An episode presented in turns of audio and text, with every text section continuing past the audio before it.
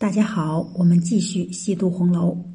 今天我们来聊一聊《红楼梦》中那些求财若渴、不惜采用卑鄙手段敛财的小人们。《红楼梦》中描写过很多形象生动的小角色，他们或出身社会底层，或身处名利场中，他们以求财为目的，看贾府便是富山逐星之地，他们用受贿。哄骗、唆使的手段，在贾府大肆聚敛，无孔不入。首先给大家介绍的是内向戴权。咱们都知道，宁国府的长孙媳妇秦可卿过世后，贾珍想给贾蓉捐个前程，为丧礼上办的风光些。大明宫内向戴权就说，刚好有个美缺，三百元龙禁卫短了两元。他了解出殡在即，贾珍为儿子求职的急切性，刻意制造出供不应求的稀缺情况。襄阳侯的兄弟老三拿了一千五百两银子送到他家里，他已经答应了，还剩了一个缺。永兴节度使冯胖子要与他儿子捐，他就没工夫应他。这里戴权提了两个人的名字，却暗示了两个重要的信息。襄阳侯的兄弟老三捐官就是一个标准的对照表。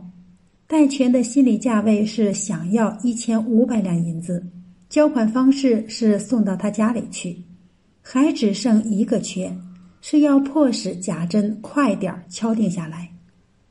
之后，戴权又向贾珍索要贾蓉的履历，借与小厮交代事情的方式，向贾珍透露了这个龙禁卫的含金量。一个是五品龙禁卫，一个是有执照，等于是官方认证的，同时也表白了自己只是个牵线搭桥的，钱要拿上去办事儿的。但事实上，贾珍最后捐官的一千二百两银子，还是送到了戴权的家里。如果不是贾珍有招权以示之心，看重浮名虚利，戴权也找不到求财的突破口。戴权的一番话也是环环相扣，句句都抓住了贾珍的心理需求。如此纯熟的沟通技巧，显然是没少干这些事儿。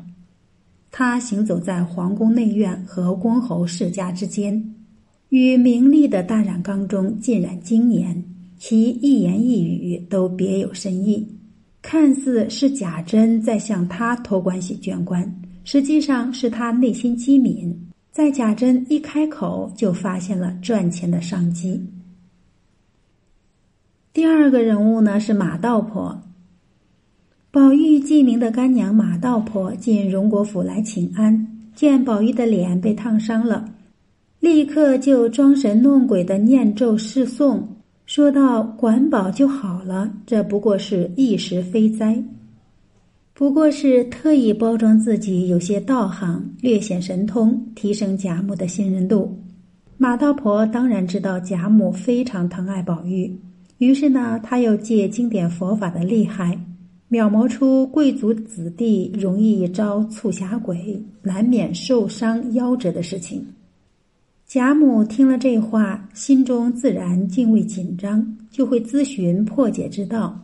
马道婆呢，也就按照传统因果报应的理论，说多做善事即可。他当然深知啊，贾母是相信这一套理论的，所以马道婆以此为切入点来谈具体的解决之道，就能够被贾母理解和认可。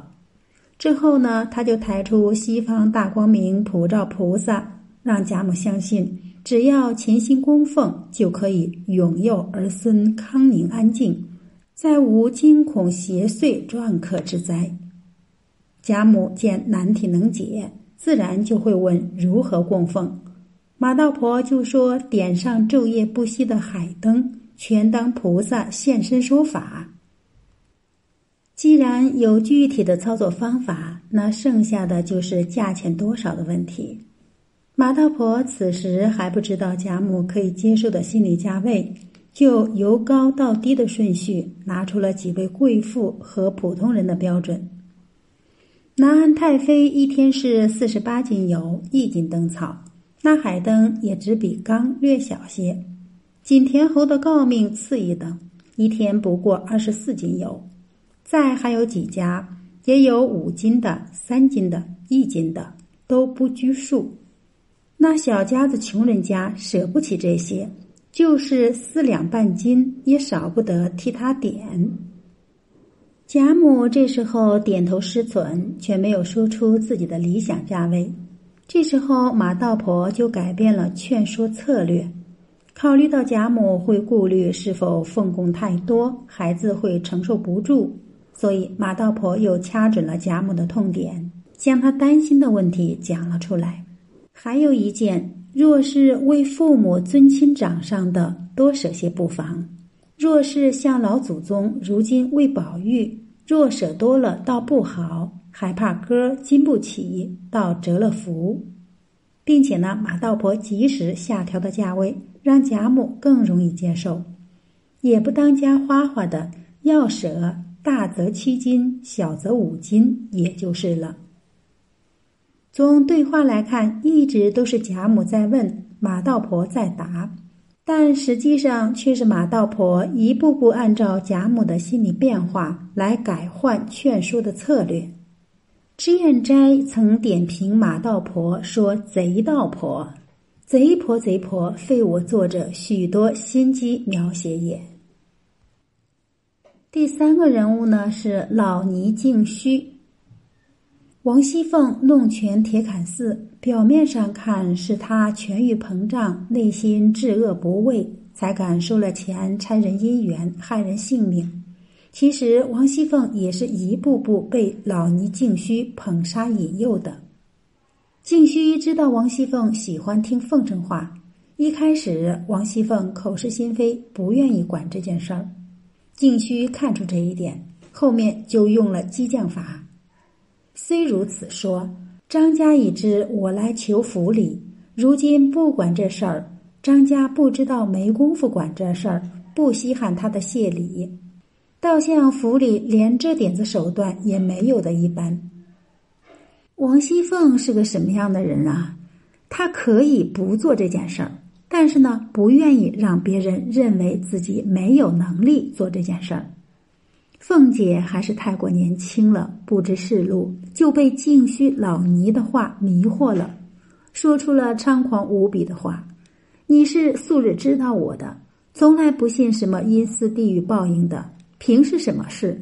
我说要行就行，你叫他拿三千银子来，我就替他出这口气。”静虚也给出了事情的解决方案。我想，如今长安节度使云老爷与府上醉气，可以求太太与老爷说声，打发一封书去，求云老爷和那守备说一声，不怕那守备不依。王熙凤根本就不加思索，就直接采用了静虚的主意，以贾琏的名义去信施压。静虚一路捧杀王熙凤，继续给凤姐戴高帽子。马道婆道：“这点子事，别人的跟前就忙得不知怎么样；若是奶奶的跟前，再添上些，也不够奶奶一发挥的。”他一面大赞王熙凤的办事能力强，眼前这些事儿不过是弹一指甲就能办成，完全不能全面展示他的才能；一面又假借关怀之意，宣扬出王熙凤的能干与聪明。蒙版之批就曾说：“这些话陷害杀无穷英明豪烈者，可见溢美之词，阿谀奉承之言，不能信。”在与贾府诸人打交道的过程中，这些求财若渴的小人展现出蕴含人情世故又卑劣无耻的手段和心机。他们之所以能从贾府求得财富，根源在于他们拿住了贾府众人的各种需求，并善于利用人性中的贪嗔痴的弱点，以诓骗欺瞒的手段来满足自己的私利。好，我们今天就读到这里。关于这个话题呢，如果大家有不同的建议，可以在评论区留言。好，我们下次再会。